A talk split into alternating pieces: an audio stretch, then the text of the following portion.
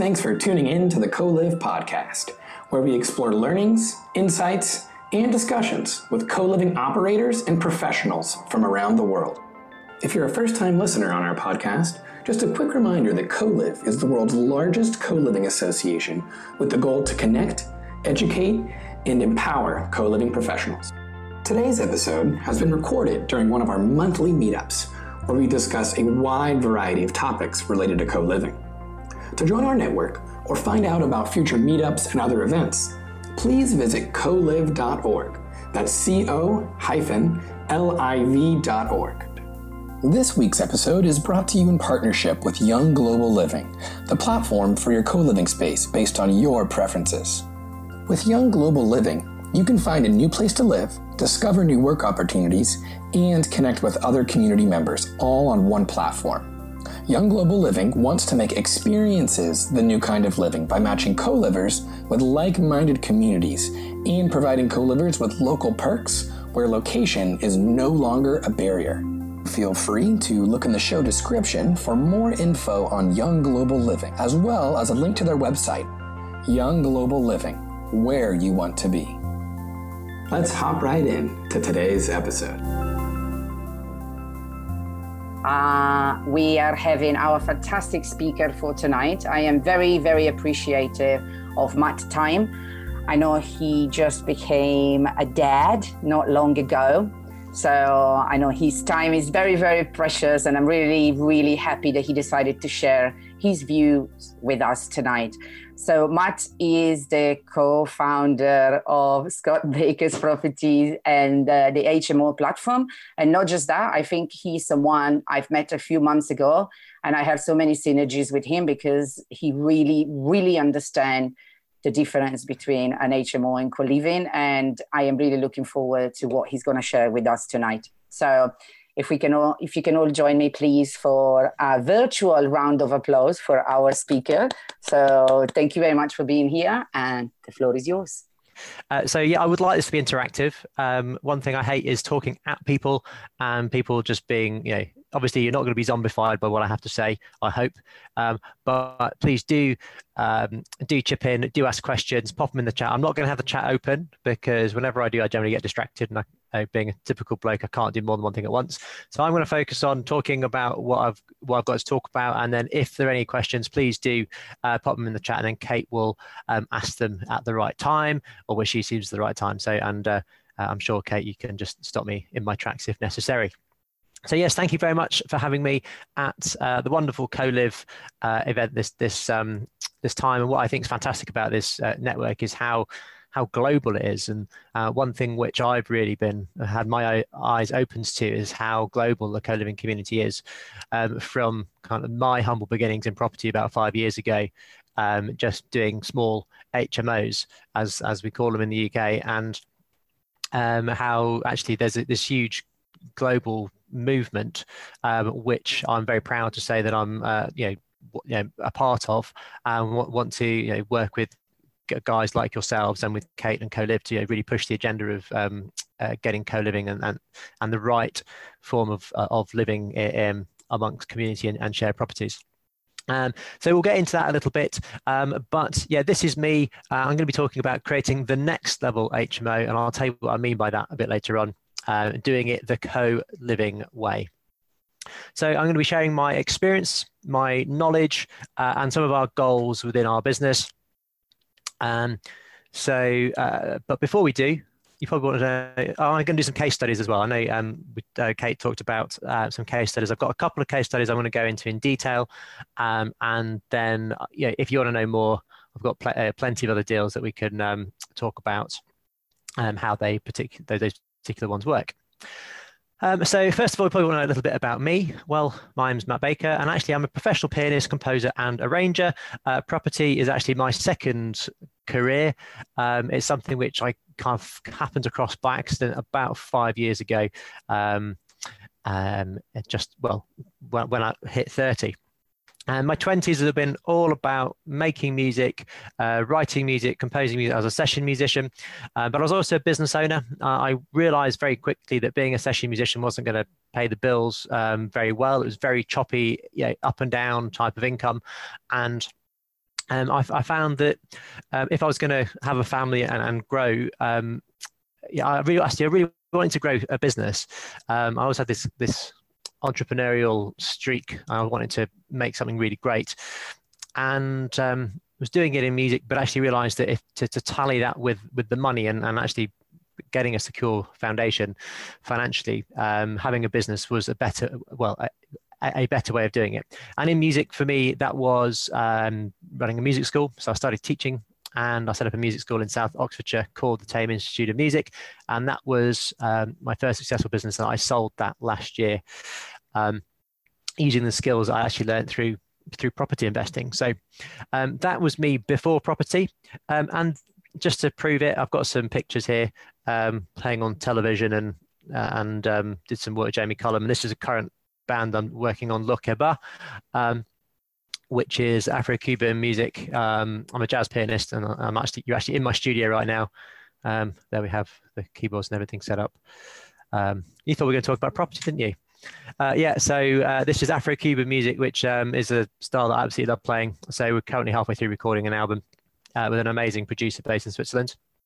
Uh, so um, what I found was that having uh, and investing in property uh, and being a conduit for good quality um, properties to, to develop and, and because we work with investors, investors invest into our business and we, we develop um, properties and we joint venture um, it gives me the time and the flexibility to be able to go out there and do music on my terms, um, which is a positive for me. But I'm a property investor and developer. As I say, I've been um, doing this now, um, uh, coming up to yeah, it's definitely it's uh, five years. Um, I'm an HMO and co-living specialist. Um, I started off with um, a couple of buy-to-let properties, um, a bungalow and a, and a three bed semi uh, three bed terrace house uh, and very quickly realized that I wanted some of the more life changing um, income that can come from investing into an HMO. And then as I developed HMOs, I already already had the idea of of, of wanting to create community within property, um, but didn't really know much about co-living five years ago. And it's been an education and in um, understanding and application, um, which I'll come and come into later on. I'm also an educator. Uh, I love to talk about what we do.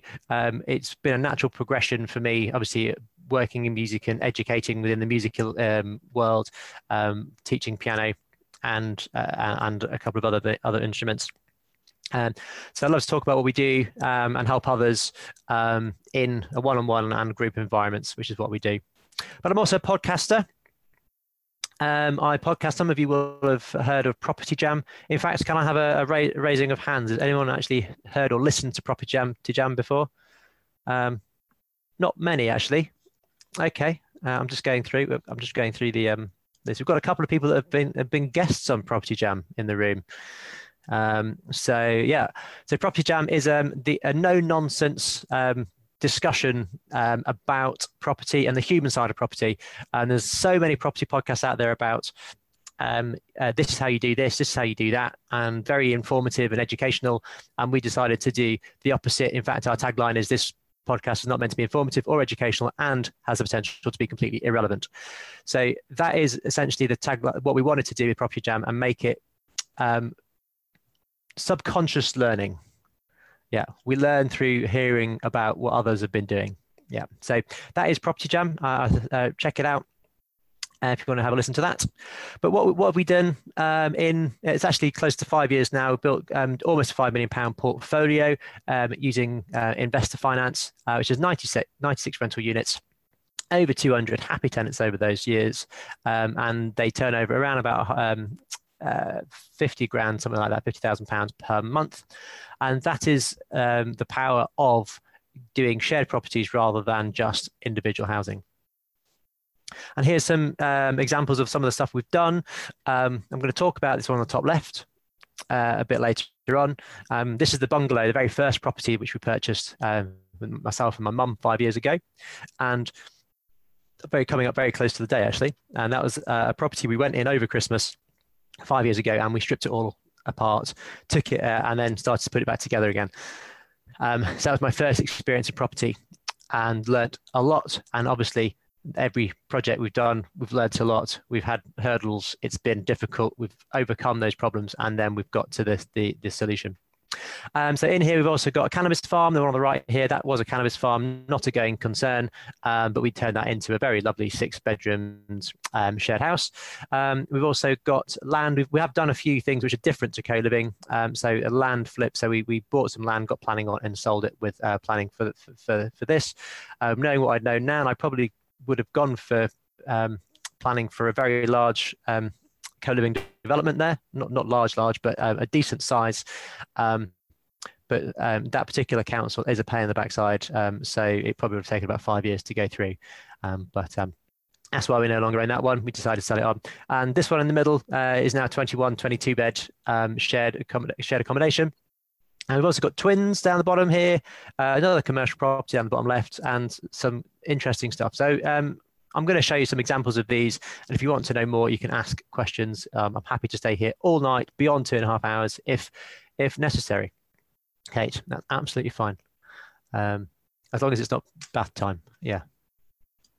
Right. So, um, so some of the stuff we've done has been picked up in some of the uh, in uh, media. So, um, the two of our projects were in the YPN magazine you may have seen, uh, and it was focused on com- converting commercial buildings into large HMO communities, and and that was in um, an edition last year, beginning of last year, and those projects are now completed.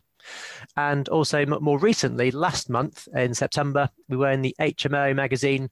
And uh, keep your eyes peeled for the October edition because I believe there's going to be a lot of focus on co living. Um, so keep your eyes peeled for that. And one of the examples which I'm going to explain to you tonight was the feature in uh, the HMO magazine just gone. Um, but also, hot off the press, um, I'm going to tell you about something which um, is coming in October um, because we love surveys. And because we take a very customer uh, focused approach to um, investing and to managing uh, properties, um, we like to find out what's going on. So, with our, uh, we wanted to ask our tenants, ask the people living in our properties um, what's good, what's not so good. But we didn't want to just ask our our tenants; we wanted to ask as many people as possible. So we went out and we set up the shared living survey, and we did that in March, April time um, this year, and uh, we this was the landing page at the time uh, whereby people could um, click to take part. So tenants could, um, if so, we found got access to tenants through so Facebook and um, through agents and through other landlords. So it was just asking people who manage properties to pass this survey on to their tenants. Um, the incentive for the tenant to take part was a, a, a Amazon voucher. And the incentive for the landlord to take part was the fact that they're going to get some feedback based upon um, how things are going. And when we can get a lot of this data across the UK together, then we as investors and operators of co-living and um, spaces can really um, up our game to provide what the tenants actually want. Um, and I'm using the word tenant because it's the word that we use um, in the property industry, but it's not how we generally refer to our tenants. Uh, we no- normally refer to them as housemates, um, but I will be using the word um, tenant because um, we're talking about investments for the, for the time being.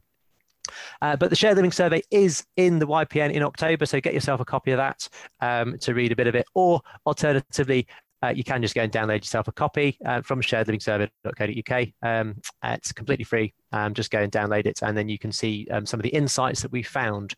Uh, but I'm not going to go into into those today. But feel free to ask any questions if you've got them um, later on. Okay.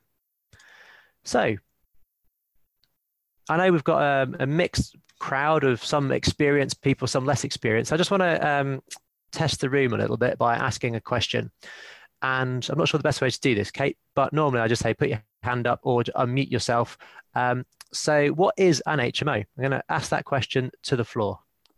I also would like to say that uh, we have a lot of people who are international on the call. So, not everybody really actually knows what HMO stands for because I think it's a very British way of calling this. So, yeah. it would be interesting to see what people think.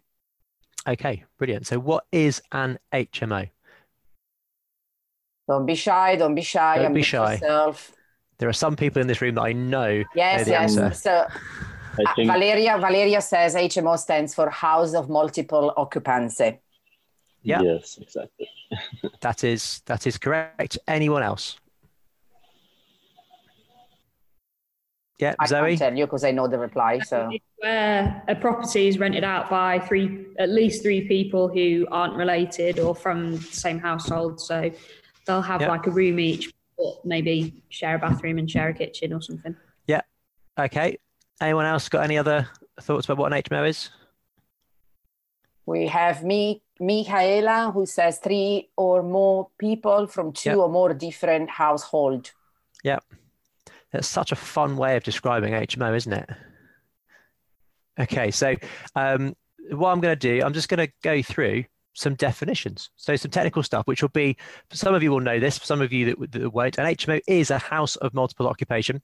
That is the national definition um, from the UK government. So it's an entire house or flat which is let to three or more tenants who are not from one household, for example, a family, and who share a kitchen, bathroom, or toilet. It's pretty dull. Um, uh, um, but it's a technical definition of what it is. Um, now, so, so, so technically, if we're thinking about what co-living is, every single co-living property is probably in the UK an HMO because it's a technical definition of what a share of, of shared living. Now, if you go and but, the thing is that the de- definition of HMO depends who you ask. So in the UK, you need to have licensing on your property to to let a property which has got five or more tenants who are not from one household. You share a kitchen, bathroom, and toilets. So you can see it's already starting to get a bit confusing. So a national definition of, a, of a, an HMO, or I might just call it a shared house, um, is three or more people. Um, whereas if you're going to speak to the council about getting a license, it suddenly goes to five or more people. Now, the licensing department, uh, the housing standards department, will care about the amenity and the space. So, how much space people have per room, per bathroom, per kitchen, per living space, exactly. And there are standards at a national level, and there are also standards at a local level. Now, we can go and ask some more people. We might ask the planning department. So, um, for those of you who are not based in the UK, every single um, property when you make changes to it requires some kind of permission you go to the council and you ask for so um, and what they do is they classify properties in different ways so a house your own house that you live in would be classified in what is called c3 and the class the, the use class c um, basically refers to residential property and c3 would be what's called a dwelling house um, now as soon as you put in three or more people who are unconnected um, then it becomes a small HMO. And it changes from C3 to C, oh, CC to C4. Let me go back. And that's up to six people. So again, we've got this, this, this other definition of HMO being between three and six people. Um, and then just to confuse us even more, if you want to put seven or more unconnected people into a property, which uh, a lot of the large co-living spaces, for example, like the collective um, or some of the other ones, would be seven or more. That requires a different type of planning permission, um, which would fall under what's called sui generis, which is a Latin term which means in a class of its own. I call it the dustbin of planning permission because anything that doesn't fit anywhere else, just they just say, oh, it's in the sui generis. So you need planning permission. You need to go to the council um, and tick a lot of boxes in order to get that permission through. Um, and that's where we like to put our next level HMOs. Um, and I'll come on to what those are a bit later on. The planning department care about different things. They do care about amenity standards, but they're more fussed about cycle storage, um, how people, where are people going to park, and where you're going to put the bins. Um, so it's they've all got slightly different remits, and planning departments and licensing departments, even though they might be in the same building for a council, don't necessarily talk to each other, although they are starting to a little bit more. And then we've got something else, uh, building regulation. So um, you might call this a building warrant, or you might call it um, uh, basically the standards by which you have to build. So when you build something, someone comes along and, and checks it, a building inspector. Um, so HMOs don't are, are not classified um, in that particular part of the the the, um, the industry. So it it is open to interpretation. But these guys are going to care about your fire insulation, you, you, how how you protect it for fire, your sound insulation, you know what windows you need, uh, any new drainage, etc. So as you can see, yes. Matt, sorry. Uh, you might say this one after. I'm not sure if you do. Yeah. Uh, does this change city by city and council by council, or are you talking more like national? Building blanket? regulations Yeah. is national. Okay. But the interpretation of building regs um, is very uh, it, it could be interpreted differently by different councils. But the good thing about England and Wales is that we can get a third party inspector to sign it off who we can choose. Um, and basically, we could interview them and just make sure that they're on our wavelength when it comes to um, yeah, the things that we are, where we don't necessarily need to spend extra money on stuff. So, for example, sound insulation can cost an absolute fortune if you are tested in one way versus another. Um, obviously, you want good sound insulation between bedrooms, um, but but each bedroom shouldn't be tested if it's in an, an individual flat, which is something which could happen. Um, okay, so I'm going to come back to this question again.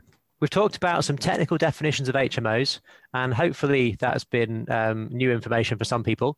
Um, but I'm going to ask the question again. Has anyone got a better definition of an HMO?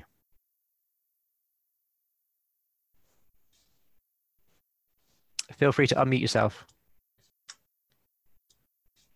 No, okay. Um, we've got a shy bunch tonight.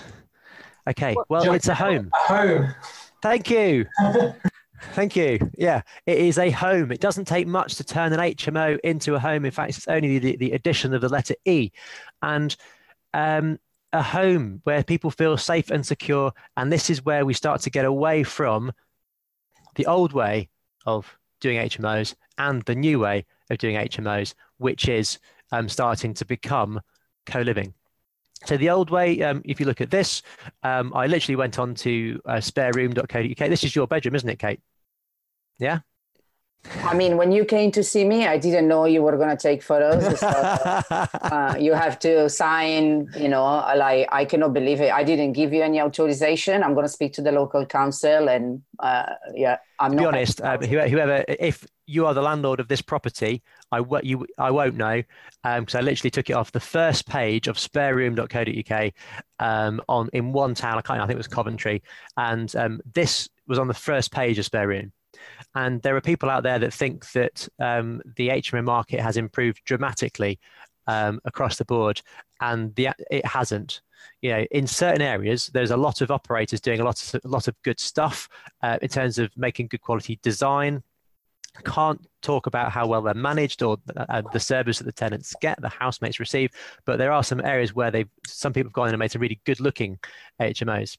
Um, however, the majority still look like this. Um, so it's amazing what uh, people are still putting out there as being good quality shared accommodation. This is definitely the old way. Um, this is what I call the beige box, and I'll explain that in a moment. Um, now, if we look at, so these are, um, I would say, a bit of a step up from that. These are um, some pictures from properties that we've done. Um, so the one on the left we did about four years ago. The one on the right we did about three years ago. And I'd still say these are this is like beige box plus. So we've now got a grey feature wall um, and we've got a little bit of artwork and some and some stuff. So uh, I wouldn't say that these are good examples of great design, mainly because I chose them. Um, and I'm not a great designer, which is why I leverage the expertise of people who are. Um, uh, moving into some of the stuff that we've done in the last 18 months, I, I much prefer these because we've had I've had some input from other people. Um, we didn't get the greatest photos done of this one, and that is my fault. Um, but um, here's some some photos of a project I will show you, and some CGIs of a project which is now completed um, in and around Manchester. Um, but you can see we're starting to go get a lot more design led in the actual creation of the HMO itself. But, but which is why um, I don't like the word HMO, and I know we've talked about it so far. Uh, because it, people are, applying the word HMO to the beige box um, you know, the, the slum landlord, and they're applying the word HMO to some really fantastic properties. Um, so we need a, a, way to distinguish ourselves. Um, and co-living isn't. Yeah, I know that the um, the heading of this particular um, presentation was um, you know, co-living as an a- asset class or, or investing in co-living. Co-living is not an asset. Co-living is the environment. It's the way of being um, that can be created around the HMO itself. The HMO is the asset. The co-living is what makes an HMO next level. I'm going to talk about um, the old way versus the new way, and the fact that you know if we go back a few decades, um, we had the the old computer.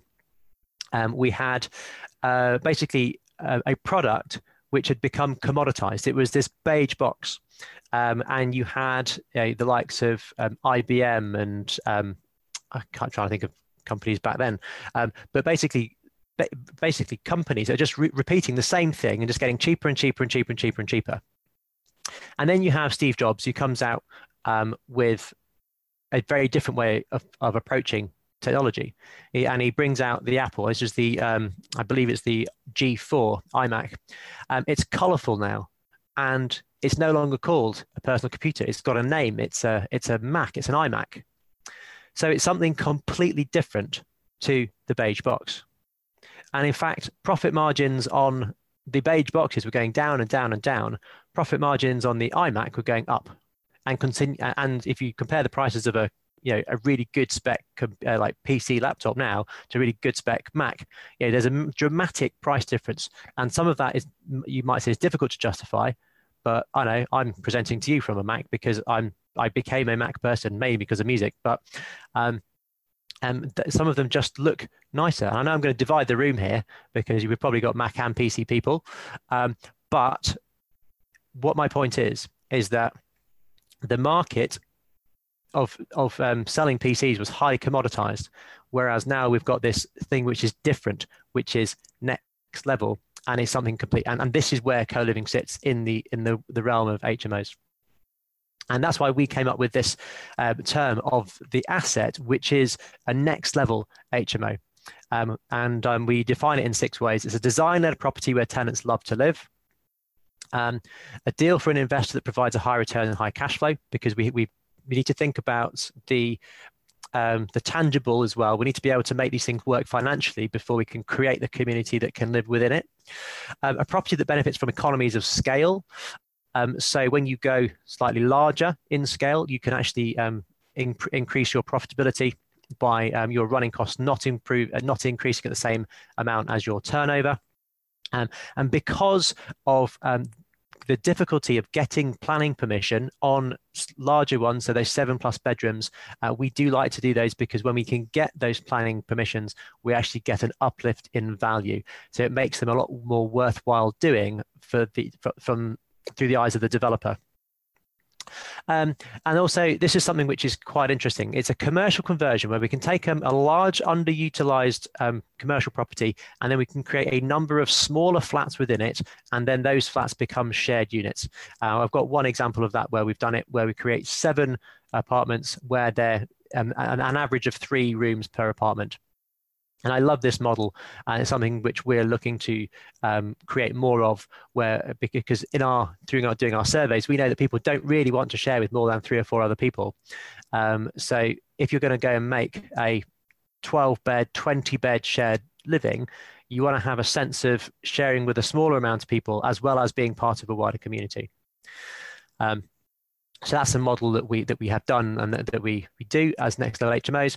But then fundamentally, it's a community focused, service service led um, property, which is where we get on to um, uh, our tenant first methodology, where we actually put the tenant at the heart of every decision we make. And this is how we put our deals together, um, looking at the, the, the, what I call the five principles of, of being a next level landlord. So um, when we put the, the, the, tenant at the heart of everything we do, then um, the tenant has a better time, and we as the developer have um, less, will have fewer issues with um, tenants and fewer issues with um, with the financials. But what is co-living? Um, my I've given this a lot of thought and I've written articles on it, and I Cate shared it to quite a few people who ago. Co-living is the same as an HMO, um, uh, which is not, because we talked about my view that the property, the asset is the HMO, or what should be a next level HMO, to, so that you don't fall into the commoditized marketplace.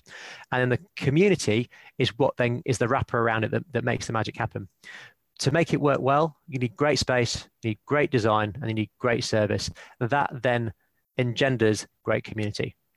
So that's the way that I would approach a development um, and how you would approach the management, the operations of um, a co-living space. So I've just just a question here because there's three things that um, I would say you, you definitely would like to have. Is great design actually something which is required? Can you create community within a property which maybe isn't designed as well as someone, you know, another one. It's just uh, just a, something to put out there because I don't think co-living is all and it's, it's an article I've been uh, writing for the, the, last few days. Um, co-living is not necessarily just about the design, and I think that's somewhere that some people get confused. Going well, actually, um, to create community, all we need is is um, a really great, good-looking property. Well, actually, no, it takes a lot more than that. Um, the great-looking property is the starting point, and what comes beyond that is co-living.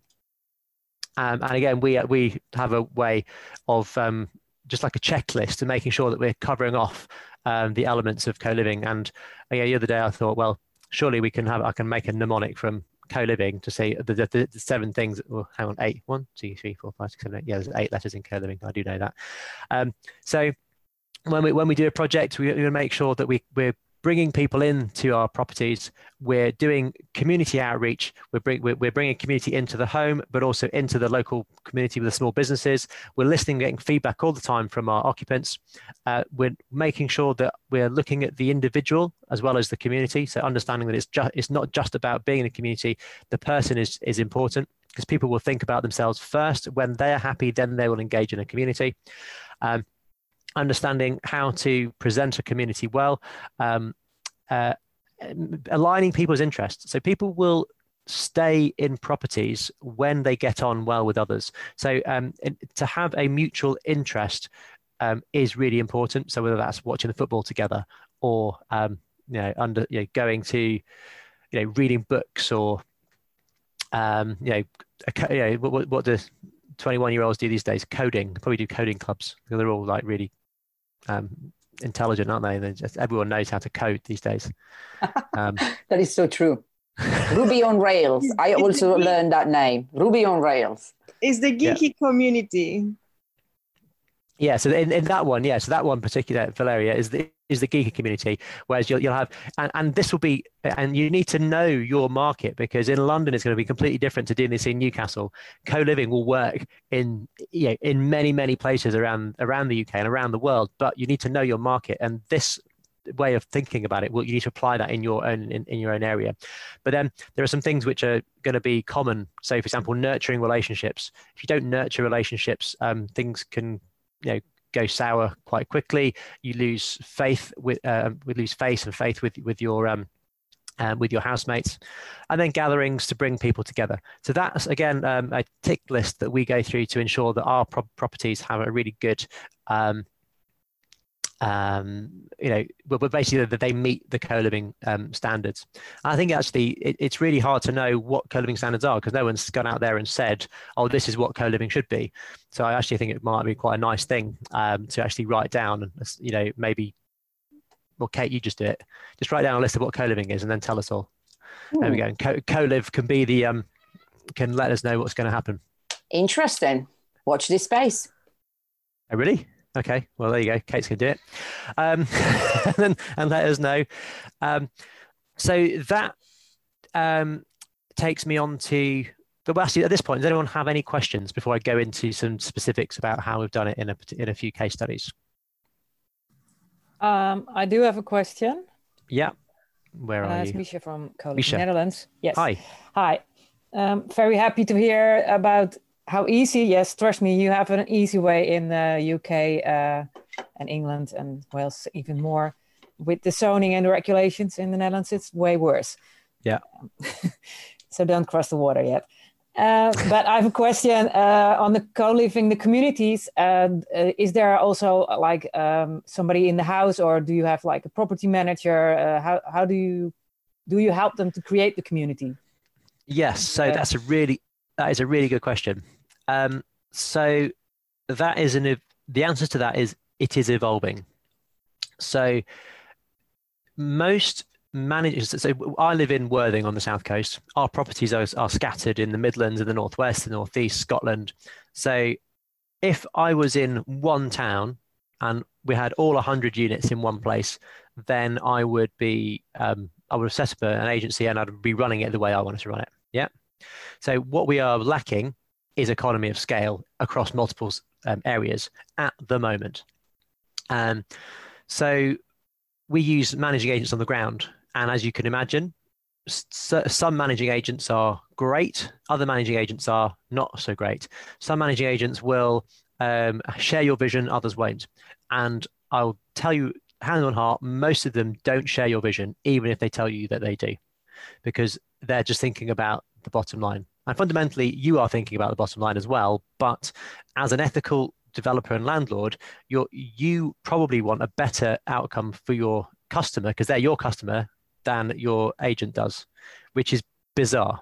Which is very very bizarre. You know, I meet so many agents who just should not be agents. They, they're just not people people, and that is a job, um, which um, some people should should not do. um, so um, we use managing agents on the ground and we've actually we're actually starting to dictate to them how we want it to be managed um, and we and, and, there's definitely a need for a an agency or or, or um, an operator um, who can do this do this better, and uh, it's something which um, we would we're kind of looking to explore at the moment is how we could make that work across multiple sites for our own portfolio. Um, so yeah, in answer to your question, there isn't a simple way of doing it, um, but um, we do it through our agents. So we will give our agents ideas. We'll say, put the, put an event on, and we will put X amount behind the bar, um, or send them a voucher for beer and pizza night, um, or um, do this, put this on, and, and, say yes, we are encouraging it through the agents. Um, some of them very reluctantly do it. Um, others um, are well well up for it, and because they see the value. Yeah. So you're muted there, Misha. So I didn't hear that. Uh, yeah, no, no, thank you. That uh, I recognize that too. Unfortunately, the agents yeah. and the difference, and yeah, it's and the outcome. It's, it's, I think it's evolving as well. Yeah, I, th- I think there will be a solution, um, and I and um, I think it'll be relatively soon. Um, but for for now, it's a bit piecemeal. Yeah, well, like you said in the final, um, that if they see the value of it, it's same as now the value of green in developing is is seen that that that it's that it's actually money. Yeah. That that that kind well, of value, and then it's asset managed again. But yeah, thank you.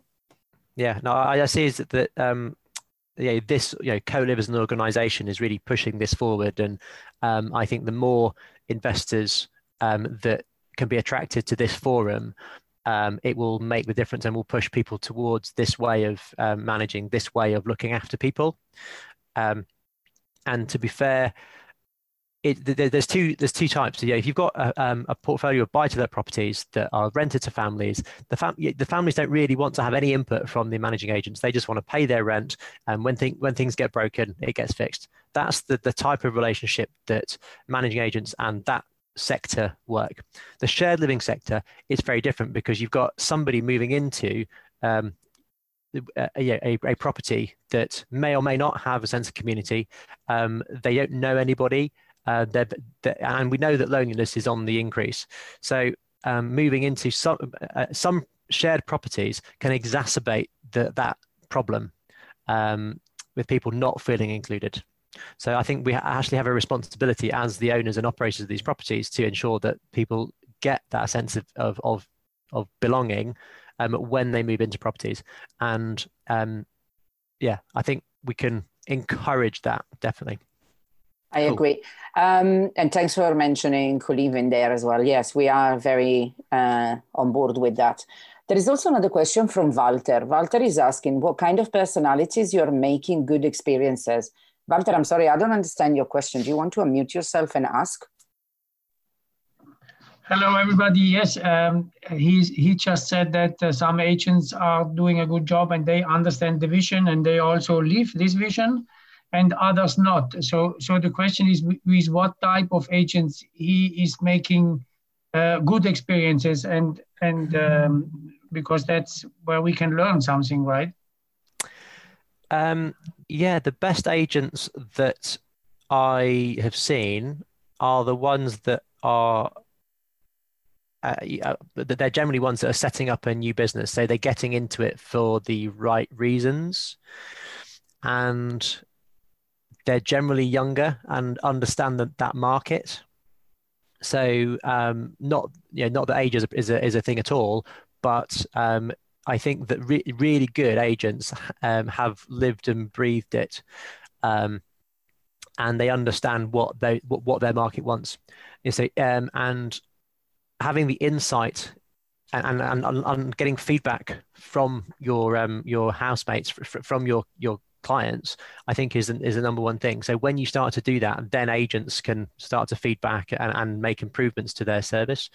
Um, so those are things I would be looking for um, is engagement and putting community above maintenance. Like house maintenance is something which it should just be done. It's just such a you know, houses should be looked after. There's looking after a house and there's looking after the people in that house. They're two different things. Cool. Hopefully that helped. Helped. Thank you. I, I have a question, Matt, and perhaps you will cover it later, but I'll ask it now. And if you are thinking of covering it later, just yeah. say that. Um, you know, and it's something that I wrote on that um, um, sheet that, um, so the service part of a co-living space is kind of very important because it's the way you create that community. Now, what do you consider then a service behind a co-living space rather than a community? How, how do you gauge that to be a service that will create a community or not? So I think the in, in answer to that question, each house is going to be different. Each house is going to, um, some houses will naturally gel and will naturally create community. Others will need more input. And so the the bit, the kind of the bottleneck of when a community is going to work or not is when uh, people come in and leave. So when someone joins a community, it's about how they how they um, assimilate into that community.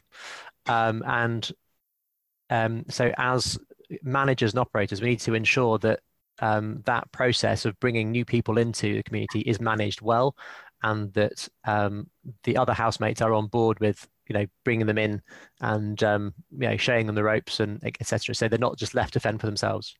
Um, so it's almost like a, a handover process from finding that person who's going to move in um, but also, could you potentially ask the people that already live there to, to find someone or to vet the people yourself? You know, could you potentially have uh, the tenants choosing their new housemate? That's how it works in, in towns like London.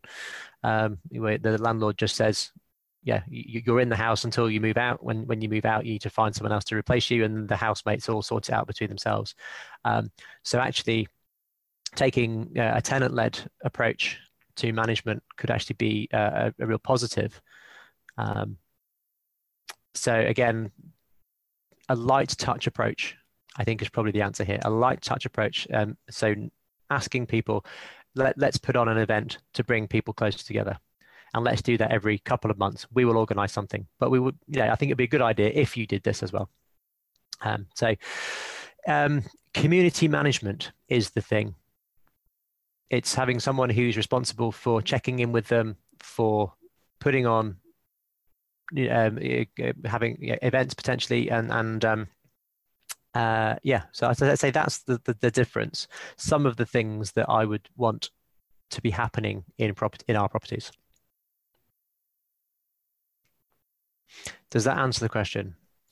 Uh, in in a way, I think I'm trying still to get my head round um, the lines between what an HMO is and what a co-living space is, according to that definition. Because yeah. When when you say um, you know the selection process, I think is is a bottom line for any HMO that's going to be successful because yeah. otherwise you have fasten around you you know you have too much too much voids too many voids and yeah. so on because people start leaving well if you select people naturally that in a way that they actually are happy with each other have perhaps common interests then naturally of course they will want to stay in that place um, yeah. however because that that that defines an hmo as well doesn't necessarily define a co-living space so I was trying to understand a little bit better where the line stops blending and when we are actually in a co-living well, space rather than well, space.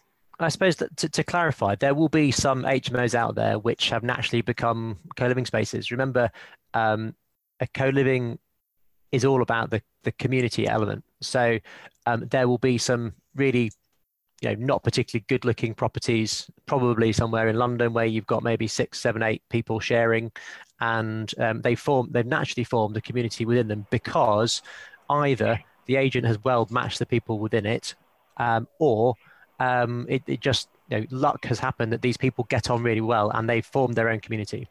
That necessarily didn't need facilitating, but if you want to get that on a more ongoing, regular basis within your portfolio uh, and create co-living, then there has to be more of a curated process of how are we going to encourage the forming of those communities? Are these people the right people to be living together? could you potentially only show people rooms available in communities where they might where, where they might um, assimilate well um, so it, it becomes more about your people renting a community rather than renting a room I don't like using bunny ears. I don't know why I just did it, but you, you get that idea. So they're moving into a community rather than moving into a room. So in that respect, the the design of a space, as in in in how big the bedroom needs to be versus how big the communal areas need to be then has need to reflect that because if you want to create a community then you will need to create a, a communal area that is prone to a, accepting a community.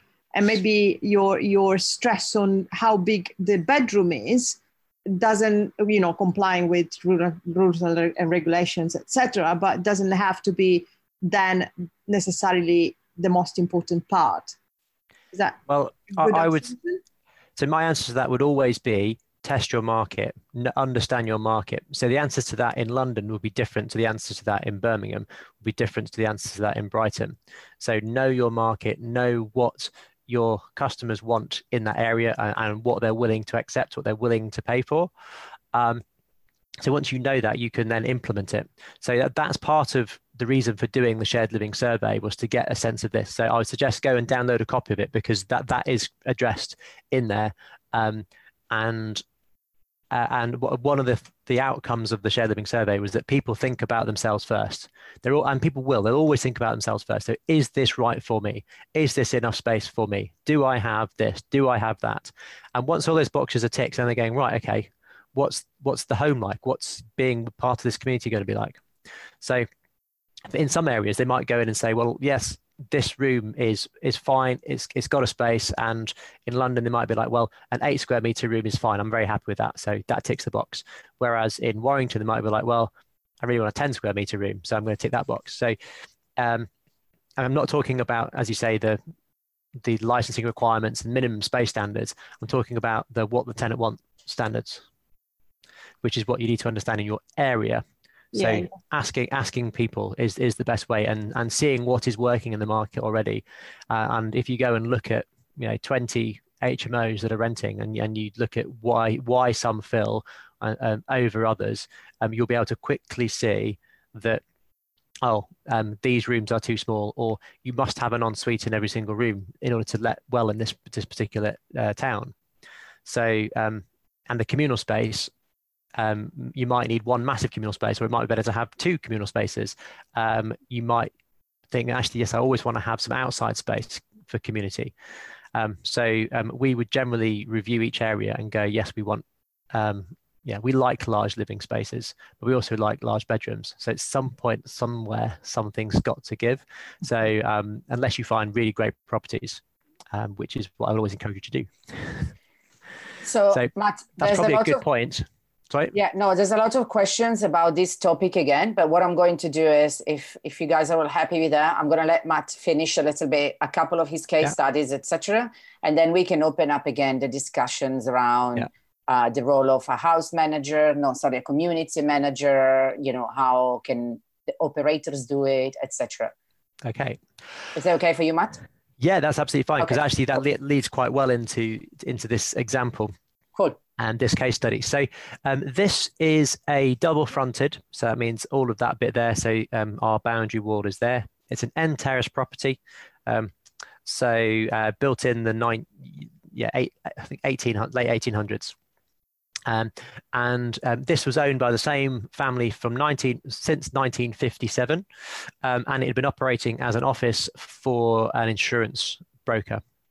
Um, so it's all double fronted. So we've got um, all of these rooms, and it goes back. It's, it's, probably a square property. I'll show you the floor plan in a minute. Um, but just to prove it was an office, well, actually, before we do that, this is what it looks like today.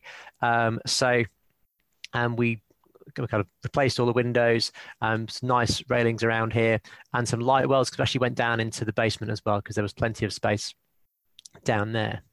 Now, just to give you an insight into what it was before, yes, it was an office. Um, there was a reception desk, there was offices, and we actually bought it with the office furniture with the idea, well, oh, we'll sell it and get a few quid on Gumtree. Uh, we ended up with a sledgehammer trying to get rid of it in a skip.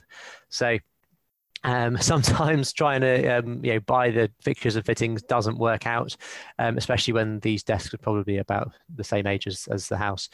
Um, but uh, here's a, here's a, to give you an idea of how we can lay the property out. And just sh- before we say what it is, I'll tell you what it was. So before we bought it, all it was was the ground floor and the first floor. Now the basement, or you know, had decent head height, um, but there wasn't anything up in the loft. So the question that we asked ourselves is how can we maximize this property to make it work financially to be able to get the, to get the most um, of it, but obviously still managing to maintain communal space and bedroom space. So what we did um, is we created essentially an eight bedroomed HMO, eight bedroom shared house. Um, and then we created a separate one bedroom flat in the basement. Um, so I'll just do a quick tour. So you walk in the front door and then you turn right and you get a um, uh, ensuite bedroom, two ensuite bedrooms on the ground floor. You turn left, and this is our large communal kitchen area. So this is the um, communal space for this house. This is about 30 square meters, I believe. Um, so it's well in excess of the uh, of the 21 that's required for um, eight people to share within Warrington Borough Council. This is in Warrington, in, in north in the northwest, halfway between Manchester and Liverpool. Um, so um, that was the communal space there. So we've got a seating area, dining area, and and large kitchen with two hobs and and three and a half fridge freezers. Um, so we go up the stairs and we've got four large ensuite bedrooms. These average about 12 and a half square meters plus an ensuite. So they are good size rooms. And then you go up again into the loft. And because we had head height in the loft, what we were able to do was create a dormer extension on the back to basically create the same space again um, at the rear, but with UK property, you cannot um, extend the beyond the front, so you can't make it look any different from the front, but from from the back you can. So so we did that. Um, so that was two bedrooms up there. So we've got one, two, three, four, five, six, seven, eight in the three stories.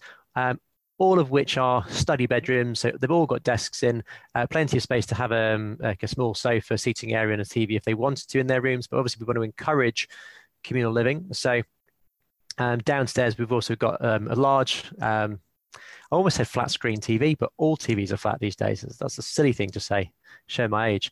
But it is a large flat screen TV uh, with a seating area, and then they can, and there is a um, space outside which has got um, cycle storage for people to cycle, although no one uses it. It was a requirement from the council.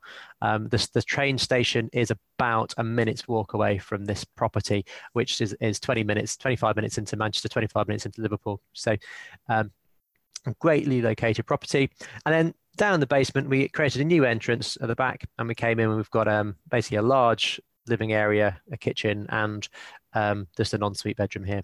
So we uh, excavated the light well here, which was the size of the original light well. And then we also opened up and got planning permission to do a larger light well at the front. So you've got some uh, bay, um, some doors that go out into here. Um, and this is painted white with some um, grassy a grass effect. So it's nice and green. And there are and the, the tenant in there has put some nice pot plants and stuff. So um, so that's what we've done. And um, here's some pictures of it happening. As you can see, we did quite a lot. The roof came off. Um, the back came away. Um, so all that was really left was the front wall and everything else was rebuilt. Um, and uh, as you can see, lots of you know, lots of work um, done to this property. And we went down into the basement, as as you can say. So we've got the stairways coming in. Um, this was the old down the bottom, the old coal chute, um, where they used to just drop the coal in, and when the coal man came.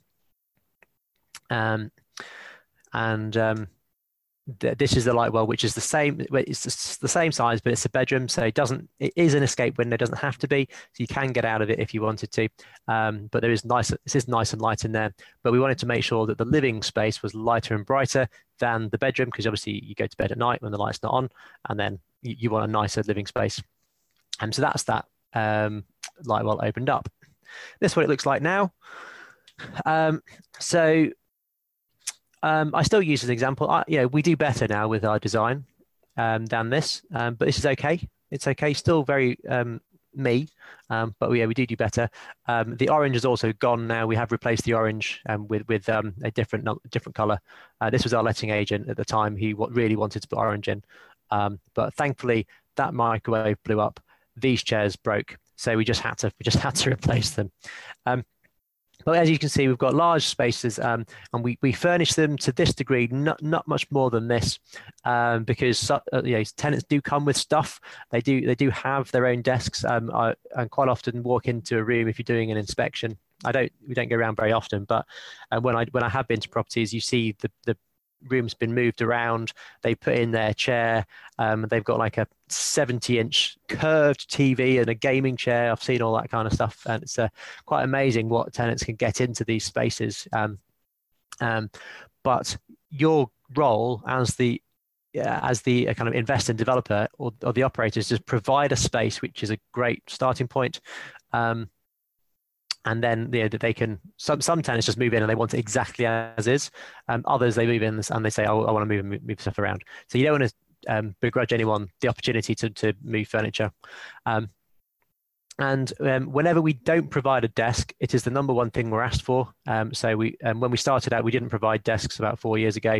It was the number one thing we're asked for. Can you put a desk in? Can you put a desk in? So we're now putting desks in as default, regardless of whether it's students or not. Um, for it, it, can be used to put their own TVs on. It can be used to as a as a changing table. Changing table. That's the, the, the dad in me coming out. Uh, makeup makeup changing to makeup table. There we go. Um, and then we've got a large kitchen again, um, which um, does which is which is um, a nice, really nice size. So some more image images there to give you an idea of the space that works for co-living. So again, this is not designed to the hilt. It's designed to be uh, a space which is easy to maintain. It's designed to be a space which doesn't alienate anybody. So um, and it's good for well-being. So we don't make uh, we don't do any really strong colors anywhere um, because it can put quite a few people off, and we don't um, do anything too dramatic um, because again, with tenant well-being is at the forefront of what we're we're doing. So we like natural colors, natural fibers, um, greenery, um, you know that that type of stuff because it works a lot better for longevity of of tenants, um, which is what you want. As an investor, you want your your your housemates to get move into the property and stay for a long period of time. You know, the average our average tenancy is well over 12 months. Um, so that's where we like them to be. And there's a misnomer that um, people stay in these properties for a short period of time. And they do in some areas, but actually, when you get good at this, um, you'll move a tenant in and they'll be in there for 18 months before they move out because they, um, you know, they, they find a girlfriend, boyfriend, um, etc., and move into a flat read the shared living survey. It, it, talks all about this type of stuff. It's really interesting to see what tenants' motivations are for moving in and moving out of properties. Okay, so for the, the those of you that are interested in the investment side, um, here are some numbers. So we bought that property for 147,000 uh, pounds.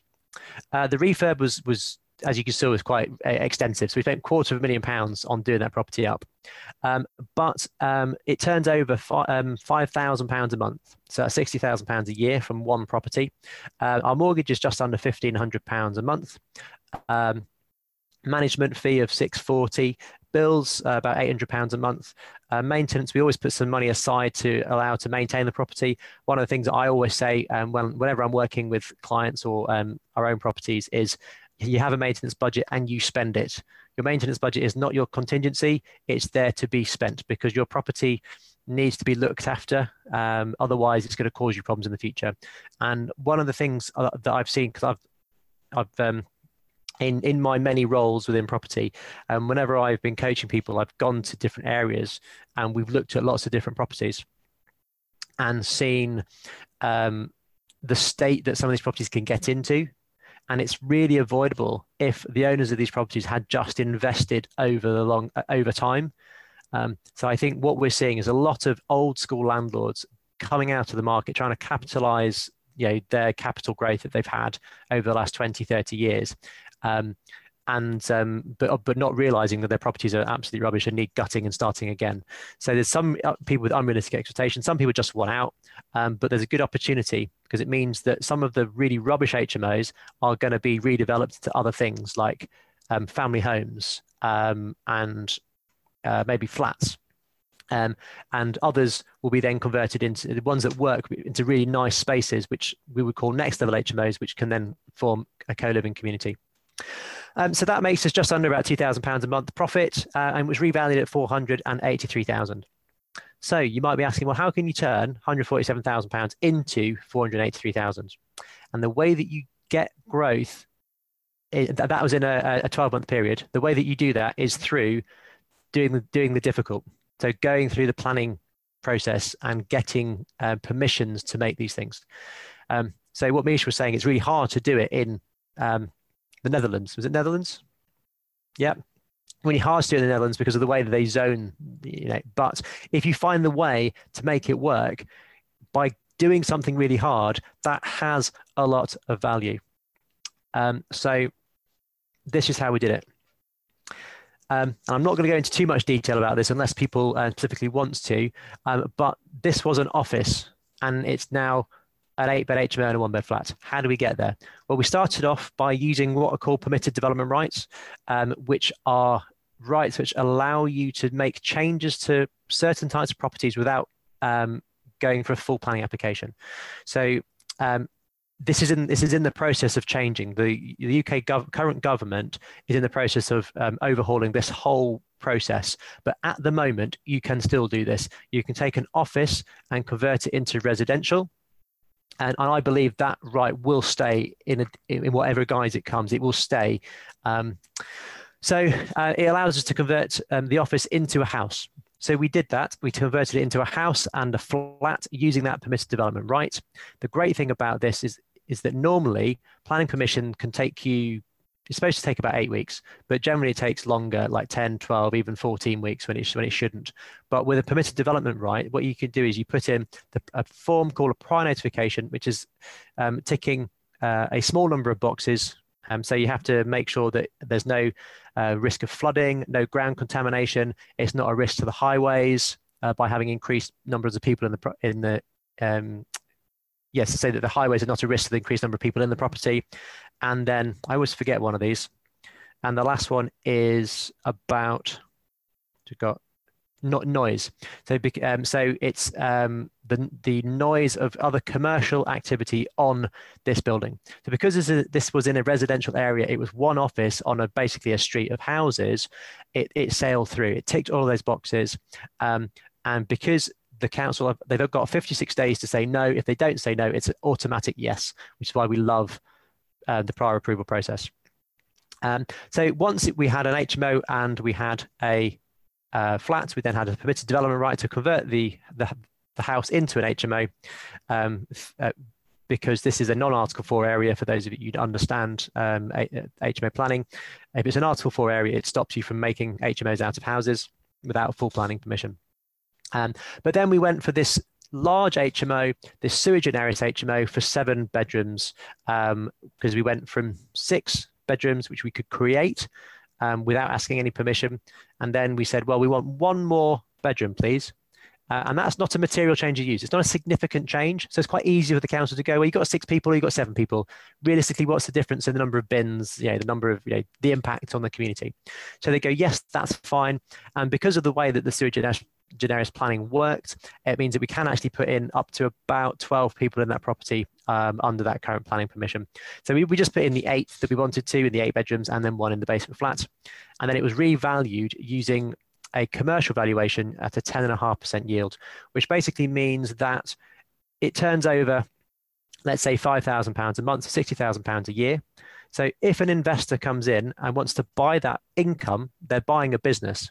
And it's the same way that a business is valued. It's valued on the turnover of that business. So because the turnover of that business is is decent, it's sixty thousand pounds a year. Someone is going to come in and say, "Well, I'll be very happy to buy sixty thousand pounds a year for four hundred eighty-three thousand. That's a good return on their cash. So that's why banks will value it commercially. And actually, I believe the 483 is was downvalued, and I think there is scope to Im- improve that over time. So that was case study number one. I might pause for questions there because um, I've not looked at the chat, but the numbers have been going up. the numbers of, of comments. So there's a few questions, but they are. Yes. Uh, uh, so the last question is uh, Valeria was asking if it's an extra be- bedroom or an extra person. I guess she's talking about the six to seven. I guess it's bedrooms, right? Good question. So planning permission is not about the number of bedrooms; it's about the number of people. So you can create an eight-bedroom HMO, and you've not done anything against planning permission until you put the seventh person in, the seventh unconnected person in. Um, so you could have six couples living in it. So 12 people living in it. Technically, you've not broken planning because they're un- because the definition of HMO is um, the same for planning law as it is for the Housing Act. Um, so, but yeah, you've got to. You don't really want to be doing that um, because there's no added value. But I, I would be looking at going for um, seven, eight, nine people um, and then it would that, that would give you the, the correct number of bedrooms. Because you can t- you can change the internals of the property as much as you like. As long as it's not a listed building you can change the entire of the property as much as you like. So you change it from a six bed to a seven bed to an eight bed. As long as you've got that permission for the number the correct number of people in uh, the property um, another way of looking at it is you could say, right, I want permission for an eight bedroom HMO um, and each of those bedrooms is big enough for two people. And if the council say yes, then technically they're giving you permission for 16 people in that property because they deemed it to be um, double occupancy. Um, so you've got two things here. You've got the licensing, which is going to be slightly different to the planning. And this is where people get very confused with HMOs. Uh, there's another couple of questions from yep. Misha, actually. So yep. the first one was, uh, I just lost it, not here uh, how do the neighbors respond to the change of use of next door? Okay, good question. Uh, so um, some of them, so this is in a street which is predominantly a rental accommodation. So they don't really respond to planning applications when they go through the door. Um, I've never had a problem. Well, with neighbors which has stopped a planning application going through but i know people that have had an absolute nightmare with it. Um, so um, for example we just done one application which was to make to go from a six to a seven person. Um, it, it just around the corner from this one actually because um, it was using the knowledge that i know now. I didn't know it at the time. I created a six bed hmo um, but if i know what i know now i would have made it a seven bed and I'd, I'd, have gone into the loft and i'd done all sorts of things different. Um, but it would be far too expensive to do that now. So what I thought is, well, I'm going to go for planning to go from six to seven. Now, the people on that street don't really like the fact that it's um, an HMO.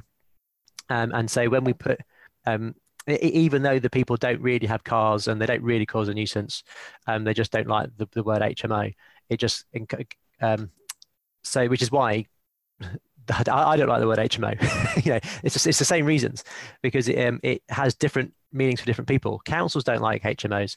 Planning officers don't like HMOs because they see them as the, the, the rubbish thing. Whereas I think there's a whole bit of educating councils about what co-living is, and it's definitely something that Cate and I have chatted about quite a lot with, and, and some of the others on the call actually here. I've chatted about, um, uh, you know, I love to get in front of as many councils as possible and show them what co-living is um, and why they want it in their community and why they want to get rid of some of the other stuff they've got. Well, but, well, they know they want to get rid of the other stuff. They just don't know that they want co-living because some councils are going, "Ooh, we don't want co-living." They're already starting to go, "Whoa!" Like Manchester Council is already starting to go, "Not quite sure." Um, but the the more that we, um, but but what but yeah, what would be great as a planning policy to say this is what co-living is let's let's go crazy. I forgot what the question was now. Yeah, neighbours. Um, um, yes, you get your neighbours either get your neighbours on side before you go for your application, um, or just hope that not not enough of them complain. So on that street, three of them complained about it, um, and it was exactly the same letter. So they'd obviously had a um, a cup of tea and a biscuit and decided what they were going to write and um, put in the same application, the same objection three times. And I was a bit concerned because the threshold for going to committee was four objections. And if I'd been taken to committee, then we would have had um, a, a, maybe a different outcome. But we would probably have appealed and probably won. And, and then another one, which is relevant to here before you go to your second case study, is from where are coming these differences on market in different areas? I think you must have said something before about it. Not sure what you mean by that. H- whose question is that? Do you want to just ask that? Unmute I think it's Misha, it? no? Is, is it, it your again? question? No, it's not. Do we remember who's asked that question? From where are coming this different market? No, that's okay. Don't worry. Then carry on. Maybe someone okay. is not on the call anymore. That's fine. Ask it later if um, if I've not answered it. So, case study number two. Um, this one, um, I really love this one actually. Took a little while to get it done, but it's just a really little deal which um, proves that you know, co-living doesn't need to be you know, um, a thousand people. Um, it can be as small as three or four in a, in a community. So um, with this, and this is the building. Um, all of this, again, it's another end terrace. End terrace properties are great because you get quite a bit of space with them generally. Um, the mid terrace ones are the ones which are generally cause a bit of problem. Everyone's gone. They've all turned their, their cameras off. Cate. I think they're sleeping. They're sleeping. I've put them all to sleep. Yeah, maybe, maybe. Guys, come on! It's the last fifteen minutes, and then we have Q and A and a party. And a party. There we go. So, case study in fact, this is the point. If we were in a room together where we get everyone up and we do the do the conga around the room. Okay, so uh, this this whole building here, um, uh, including the back, was um, a hairdresser's. So this is a hairdresser's um, at, the, at the, the ground floor. So all of that is a hairdresser's, including the, um, the, the the garage. Above it was a two bedroom flat. So I looked at this, looked at it with my team, and we said, right, what could we do with it? Because it was on the market, it was really cheap. Like it was up for ninety five thousand, and where houses on the street sell for about one hundred and forty. So like, well, this is a, a, good opportunity. What can we do with this that no one else has seen? Well, the first thing was it, it was it was advertised as in the residential part of Rightmove.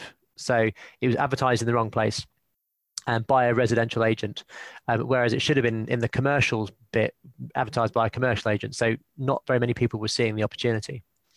Um, so we looked at it and we went, well, actually, we've got um, some opportunities to convert this ground floor into um, into residential because there's another permitted development right which allows us to convert shops which are not on a main high street into residential. So we can use that same process of a prior notification, that really light planning application that you just put in. You just tick those boxes, and for this, it's the same boxes as the office, but um, as long as long as you're not on a um, a primary high street, then you're absolutely fine. So all of this ground floor was a retail unit as a hairdresser, including this garage at the back.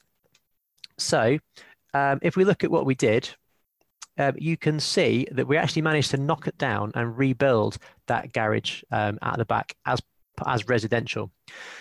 Um, so what we could do is we applied to the council and we said we would like to make three flats on the ground floor, one at the front, one in the middle, and one at the back.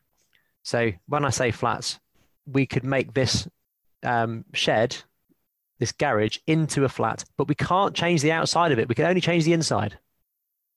Yeah. So that permission went that sailed through, no problem at all. So we've now got permission to go um, one, two, three flats, uh, one, two, three apartments there. But that's pretty rubbish. So we then went back and we said we would like to be able to um, knock that down then attach it to the rest of the building. That required the full planning permission. So we did that. Um, and, and then we were able to keep a small bit of the shop at the front. And then at the top, we went one, to three bedrooms. On the ground floor, we've got a fourth bedroom, and then this um, extension or, or, the rebuilding of the garage, um, where it's now attached to the building, is the is the communal um, lounge and kitchen.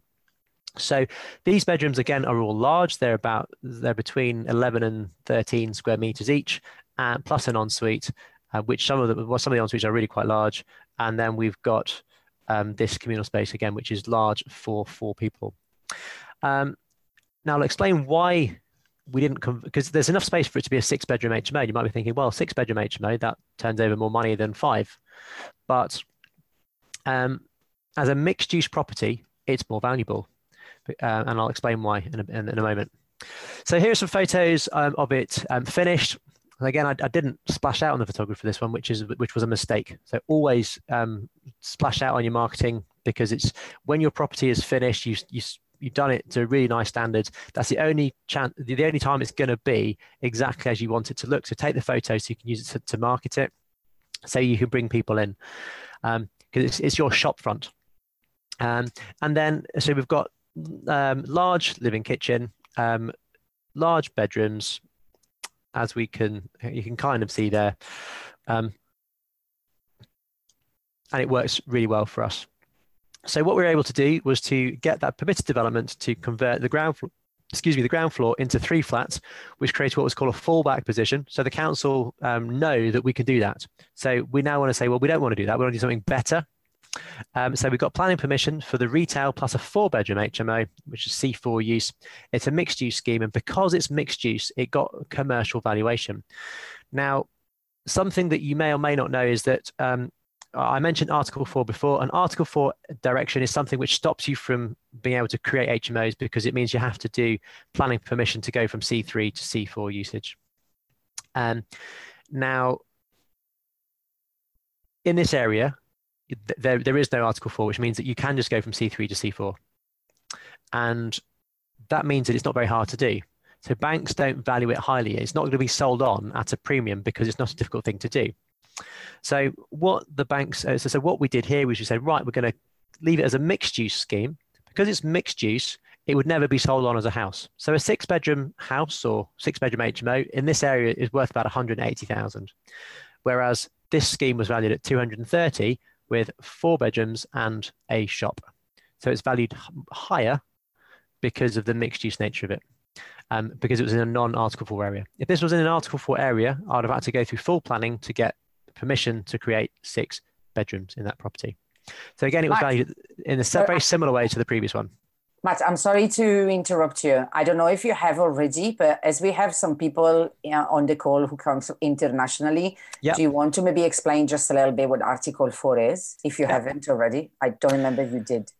No, I didn't explain it in detail. Um, so, an Article 4 direction um, stops this permitted development uh, right so the government at the national level says we want you to develop um, certain types of properties into residential, or we want you to um, do extensions to a certain size without having to ask planning permission. So we did that, and that that commercial. Um, so that permitted development right allows that change of use. So the government at the top level has said, yes, we want that to happen. But then councils say, well, actually, I prefer not to um, have that. So they put an argument to the government and say, can we put an Article 4 direction in? And as long as they've got a good argument, they say yes, and then they can. It stops you from going from from one thing to another without the full without that planning application. So um, in an area that which has implemented an Article 4 directive, it means that you now need planning permission to create any HMO. Um, whereas in this area, which is Warrington, there is no Article 4 direction. So I wanted to find a way where I could create a really great um, next level HMO um, with great space, great design, great community, but still get a really good value at the end, um, which to make it worthwhile doing in the first place. And the way to do that was to create a mixed scheme, um, leveraging the planning permissions which we could to then get that end value. Happy to answer any more questions on that. No, that's fine. I think if we do like a few more minutes or whatever you have to do, then we'll take some Q and A. Yeah, not a problem at all. Thanks. Um, so one of the things that we talked about when uh, the Cate and I talked about them as investment strategy, how do you future proof? Um, yeah, what, why is this? Uh, why are next level HMOs a future proof um, strategy? And it's because of this, and it's coming back to the, the commoditized marketplace of the yeah, the beige box. Um, so we talked about the old PC being um, kind of superseded by um, this really fancy, shiny looking uh, you know, Apple Macintosh, um, which is no longer called a computer. It's called a Mac. You buy a Mac, you don't buy a computer. Um, so um, all the beige boxes, the, the and you, you, can the magnolia wall, um, even the the grey feature walls are in this commoditized marketplace, but it's all about price. It's very price sensitive, um, and there are two ends of the marketplace that work generally well, generally most of the time, and it's um, in the social housing market where the government is paying the rent, um, where you can get good occupancy um, but your profits aren't necessarily as high as as um, other other strategies that you might employ. And then you've got the, being at the top of the market, where you're in the top five percent of all HMOs, whereby uh, you've created um, uh, a product which is quality design, quality space, and you deliver quality service. That will create that sense of co-living, and and basically what the way the way that I see the market going is that actually co-living becomes the top five percent, and potentially the top 10% in an area. So the people that get it right will then benefit from longevity of tenancies, from less churn, and from higher rentals as well, because people will pay extra for for great service and great quality, um, as opposed to um, being in a price war. So from an investment perspective, this works really well, and it's where the profits make it worthwhile doing. Because there are quite a few areas in the UK where it's not worthwhile doing. Therefore, the stat there's no incentive for the current uh, the current owners of properties to up the up their own standards. Um, so when we're trying to disrupt the market and make the people that have been in it um, change um, to make something better for the consumer, um, uh, yeah, we need to make these things work financially, and this is where it starts to work financially. Is being in the top five percent. I just wanted to give you um, like a, a numerical example of that. So this is Warrington. I've just been onto Spare Room, which is, uh, for those of you that don't know, is a UK based a website where the majority of uh, rooms are advertised. There are other places. Um, Spare Room, I think, is is is yeah, it's okay. It's not particularly exciting. Um, it's a bit like a, a marketplace. Um, but um, it has lots of stats. So, for example, I can look and see the average room rentals in the WA1 postcode, which is where the the first property that I showed you is that the old um, insurance property. So that one, WA1, um, so the average rents are about £99 a week. Um, but the maximum rents you're getting in that area for a double room with all bills included, which is what we provide, is £133 a week. So that's a huge difference. So the average rent is 430, but the highest rent in the area is 575. We've actually got rooms rented on that street for 585 at the moment. So that's a difference of 34% between being in the commoditized part of the marketplace where it's the price war to being actually in the top 5 10% of the market where you actually get an in, increased um, quality of tenant, incre- increased uh, rental income, and then increase capital value as well. So, from a financial perspective, it makes sense. But do you know what makes it work? It's uh, uh, what gets what enables people to, to stay and to pay um, is that forming of the community, which comes back to where we started. Um, it's so important to have that space design service because if you don't, you're going to fall straight out of that top five percent, um, and then you're going to be back into the commoditized marketplace, even though your HMO might look nice. Um, word spreads the best customer in any other business, um, your best customers are the ones that, um, sorry, not your best customers, your best marketing is a raving customer, someone who's raving about your business. Going, this is so amazing. You have, you must go and live in here. You must buy one of these. So if we can create customers, housemates who rave about what we do, you're never going to have any issues with people not paying, people um, um, you know, leaving. Um, your voids are going to um, dramatically reduce your rents will dramatically increase. So when you have um, increasing income and decreasing expenses, then actually your profitability over the long term is much, much better, which is why co-living makes common sense, for, it makes human sense for um, the people living it, but it makes business sense as well. So the two things go hand in hand. Uh, and that's why we use, um, we've created methodology which we use to, to ensure that we're creating what we need to do for our um, uh, for our um, housemates. But now what? Now what's happening? And a question that I often get when I speak at the moment is about you know what has happened with COVID nineteen, coronavirus. What you know, what's going to happen in the shared marketplace? Um, I got an email from someone the other day saying that co-living market is dead, uh, is dying. I was like, you what? Um, it's only just it's only just starting. You know, it's something which hasn't even um, fully formed yet. Um, It's definitely not dying. Now, and this is what um, my view is on the impact of COVID on the shared housing market. It's not that people are going to be scared to live with others. In fact, people are going to want it even more. And this is why. Um, there's going to be an increased demand for quality. So the design of the space is going to be important because people are now living in their houses. Um, they're working from their houses as well. So they need space um, either in their rooms or in their communal spaces to be able to work effectively. Um, so there is going to be an increased demand for self-contained facilities. We've already seen um, people wanting to um, to not wanting to share bathrooms as much. So if you had a, a five bed property and all sharing one bathroom, that is less appealing than it once was. So we do majoritively all ensuite properties because it that is seen as a premium product. It definitely demands a higher rental in the areas where we operate. Always caveat it: each area has its own uh, market. Um, but then there's also this realization that um, people are living in a community. Um, people have been in shared housing since March, have been locked down for three months. Some of their houses have been locked down since then. If people are, having um, being tested positive, so uh, it means that they are having to look out for each other more. It means that um, if they didn't know people in their houses, they do now because they've been sharing that space with them so much more. So there is going to be a demand for uh, more more social space. And as Valeria was saying, this um, a juxtaposition between you know what do you do? What do you focus on? The communal space or the bedrooms? You know, when i started in property four years ago um, everyone was saying oh you make the communal space as small as possible because people don't use it. That is changing and 2020 is the year that that i, I would say officially changed. We need communal space uh, because it engenders community which engenders long tenancies long longevity of um, income into your business um, but then better communities.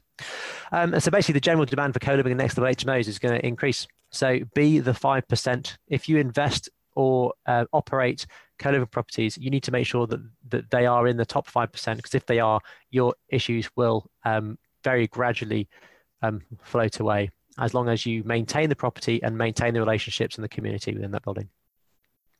So this is what we do now. So um, this is one which is just completed. This is a 20, it's currently a 21 bedroom HMO divided in seven flats. Again, I'm not going to go through the, the detail of um, how we got there because this is kind of still ongoing. Um, it's a bit painful, this one, but we're, we're almost there with it. Um, but again, we upped our level of, of design um, with this property. Um, the long-term plan for this is to have a community manager um, either living in the property or local to Stockport, which is where this is, um, who, who uh, is going to be looking after people coming in, coming out of that property. 21 people. Um, but the 21 people are that there are seven shared facilities within that, uh, sorry, six shared facilities within the property. So they don't have to go and all share one, uh, one um, kitchen space. Um, so they get that shared space and they get their, their rooms, which are all between 10 and 12 square meters each. So again, decent size plus an ensuite on top. Um, this is another one which is just uh, completing on Monday coming. Um, this is it from the outside. Uh, as you say, it looks pretty small, but actually it is a TARDIS. It is massive inside. Uh, this is a seven bedroom HMO in Portsmouth. And again, as you can see, everything we're doing, we're upping the design, we're upping the, the quality. So as you can see, we've got better looking space. We've got um, you know, rooms, built-in furniture, etc. This type of thing will let really easily but that doesn't make it co-living. Co-living happens once the tenants have moved in, once they've formed that community, that's when they stay and when they pay. So just remember, don't get confused between design and co-living. It's not the same thing. There is a there is a um, um, yeah, I'd say there definitely is a, co- a design which is moving into the co-living realm, but it's not the same thing. So co-living happens when you manage property well. So that's again another one that we're doing. Um, so just to finish up and, and, and wrap up, um, why do we do what we do? Well, why do I do what I do? Again, it comes back to um, a few of the fundamental reasons of why what I love. Um, as a musician, I've I, am a piano player. It's a very lonely instrument. Um, as you can see, I'm kind of sitting at the back here by myself. Um, it's a very lonely instrument, and I didn't really um, get into music in a big way until I started playing in bands and ensembles and with others. And that's when things started to change for me. And I love the sense of community. This is one of the bands I worked with for about six, seven years. We did some really cool stuff. Um, I really love being part of a community of musicians and bringing people together. Um, but I also loved the business side of it. So from the age of 16, I had a cover band. We used to go and do gigs for about 100 quid, 150 quid. We were making 50 quid each. It was amazing. Know, we were going out there on a Saturday night, spending probably about eight hours going to a, a venue, playing, get 50 quid. It was amazing.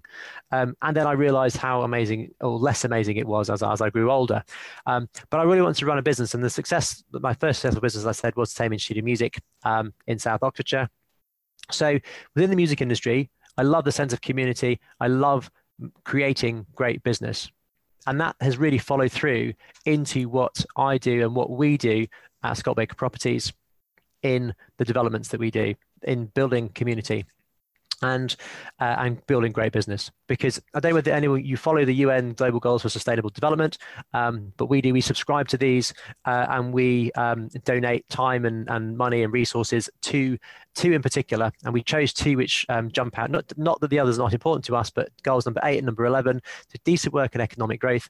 I'm very much a believer that if I'm going to donate money, it's going to be in the form of a way to help someone um, maybe set up their own business. So give them the opportunity to um, be self-sustainable rather than just giving money for giving money's sake. Um, I believe in, in, in, that approach. And again, building sustainable cities and communities is about um, making sure that our the places that we live are sustainable for the long long term, and looking at ways of um, creating space which works well. And I'm definitely not an expert in it, and I'm looking and I'm working working we're looking to work with people to really help push that agenda forward within our own business. So, building great community, building a great business, when those two come together, the intersection of those two, that's when, for me, the magic happens. And that in property is co living. It's not the old way, it's the new way of working. And our vision is to create a positive impact on the HMO co-living communities across the UK and actually now across the globe, if we, you know, if and when we can, creating lifelong peace of mind for both the landlord, the owner of the property, and the tenants. So that's our long-term vision, and realistically, how can yeah? So um, we, how can we support you? Um, I'll go, I'll go to Q and A. I've got a couple of slides after this, um, Cate, if people want, but um, risk at this point, we can go to Q and A. I think there's only 16 of us left in here, so I think it would be nice if you guys can just unmute yourself and just you know be very interactive and speak to Van uh, to Matt. Sorry, I was reading I was reading Van reply. That's why. Sorry. And speak to Matt. So I know that Valeria was asking. Valeria, you did ask a question a second ago. Uh, would you have had planning permission granted had you had the rebuilding of the garage plan gone to the council in first instance? Say that again. Oh, Actually, okay. let me see whether I can. Okay, I can. I can ask it uh, live. Yes, please. Yes, yep. yes please. When you spoke about the um, commercial to resi conversion, where the uh, a hairdresser um, yep was. You said that, and in first instance, you went to the council and you said you would develop three flats at the bottom of the building, uh, ground floor, and you would leave the garage as it was, just converting into a um, an apartment. So the then you went back and uh, sorry. Yeah. Then you went back and you you said, okay, no, we're going to change this. We're going to knock down this garage and rebuild it attached to the house. Yep. So was it a strategic approach or yes. Yeah. It was done, say, uh, I call it hybrid planning strategy, where you have an idea of what you want in your head and there's a route to get there. Now, um, in planning, there's the easy way and the hard way. The easy way is to leverage your permitted development rights and then um, you gradually get what you want through multiple planning applications.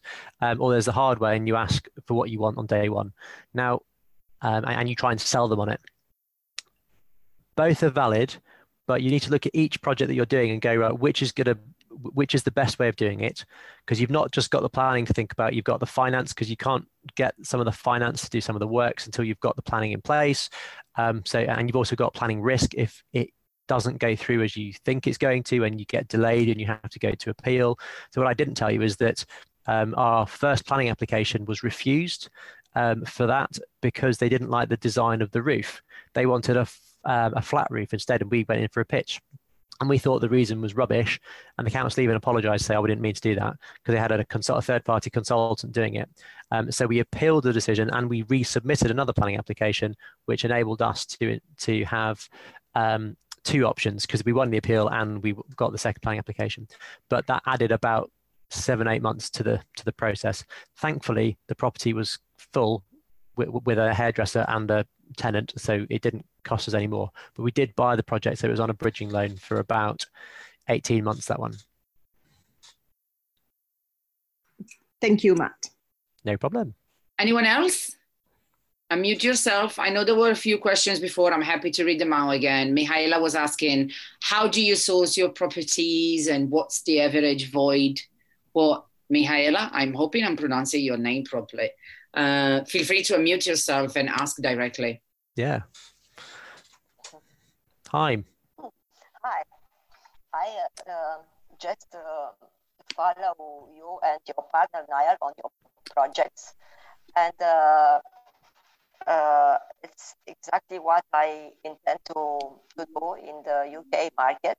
So I'm now in Romania, but I like to start a business in UK.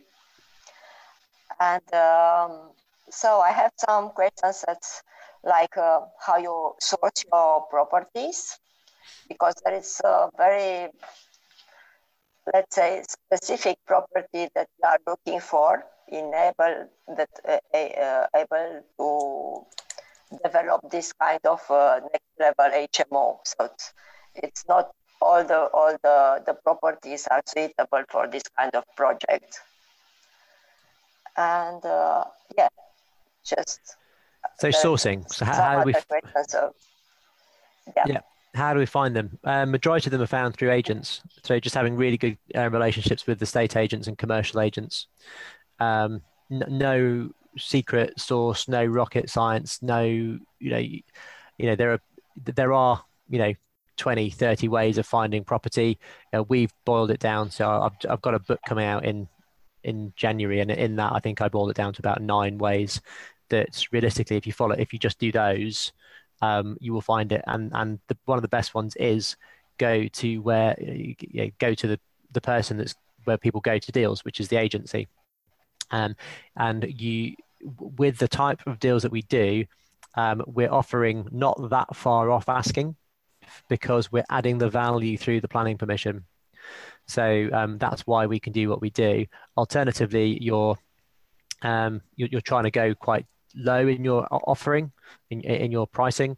Um, but at the end of the day, the types of projects we do, they are more like developments rather than a landlord doing a quick um, uh, refurb on a property. It's it is a, a more of a development. Um, even the smaller ones, as you can see, are more like developments.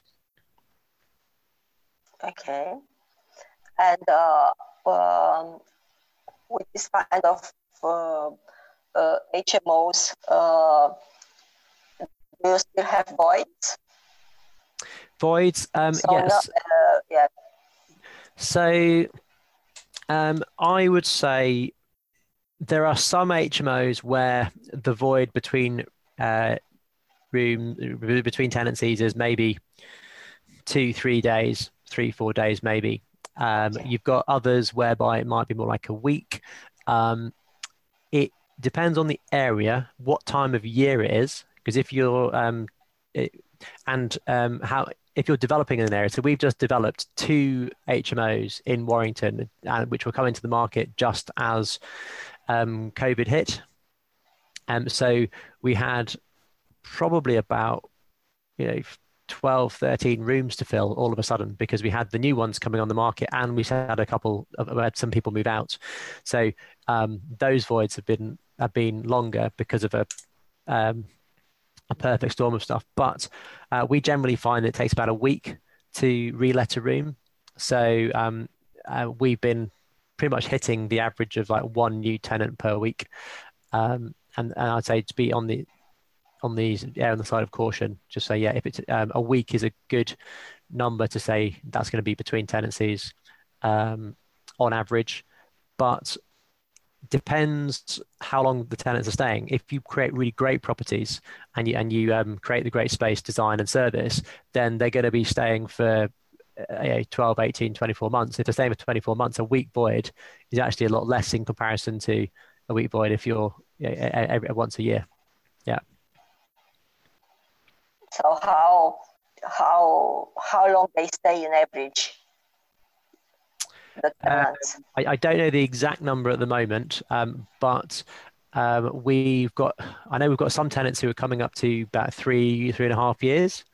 So I've got a couple who've who have been with us quite a long time. Um, and I'm just trying to think. We, uh, you know, like one of the rarest emails we get is a tenant moving out. Um, so I would say we're probably around about 13, 14 months. We're over a year as an average tenancy. Because it is going up.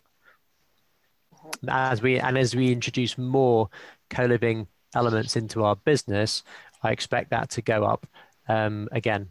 So um, yeah.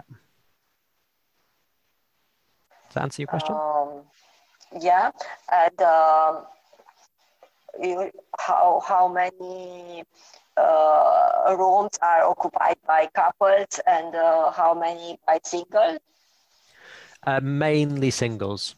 So it's very rare that we'll take a couple. If we take a couple we probably charge about 25% on top of the room rate um, to allow for extra bills and extra usage.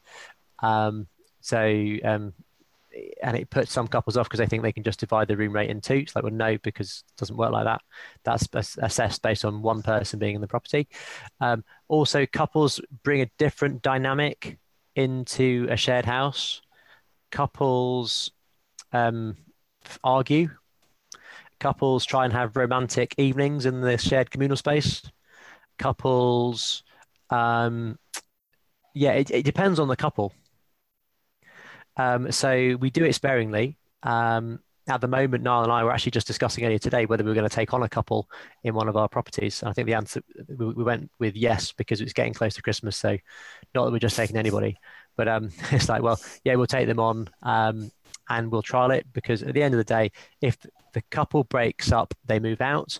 Um, if the couple argue a lot, they kind of move out. And generally, what you find is with couples is they don't stay very long.